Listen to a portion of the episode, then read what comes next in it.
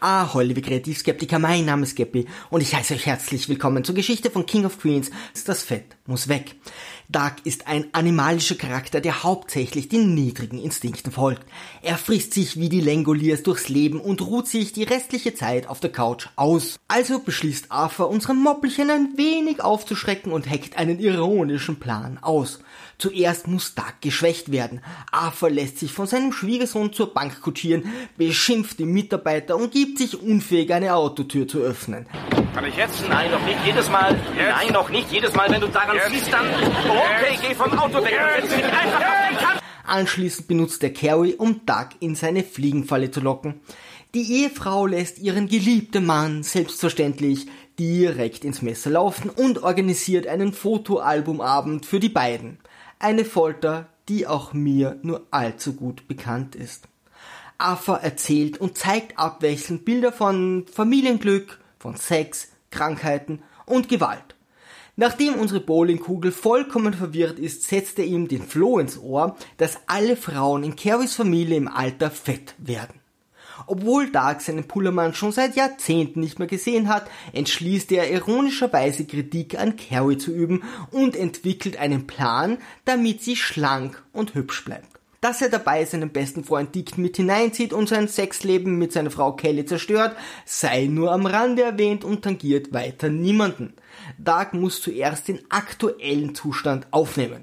Er geht zu Carrie, hebt sie hoch, wiegt sie wie ein Stück Fleisch und wirft sie wieder weg. Er frisst ihren Teller leer, schreit sie an, wenn sie mehr möchte. Ich habe sicher noch einen Donut oder sowas. Hey, was willst du essen?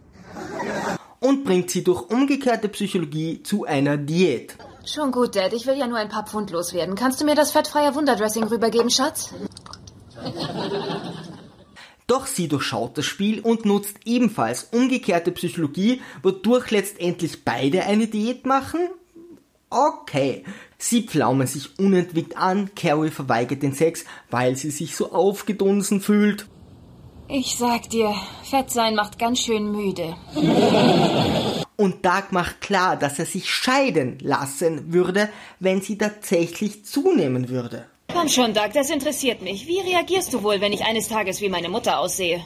Doug, ich kann dein Spiegelbild im Fenster sehen.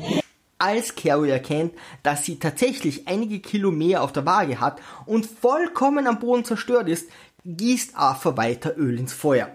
Er zeigt ihr Fotos von molligen Frauen der 50er Jahre und macht sie auf ihr Hochzeitskleid aufmerksam.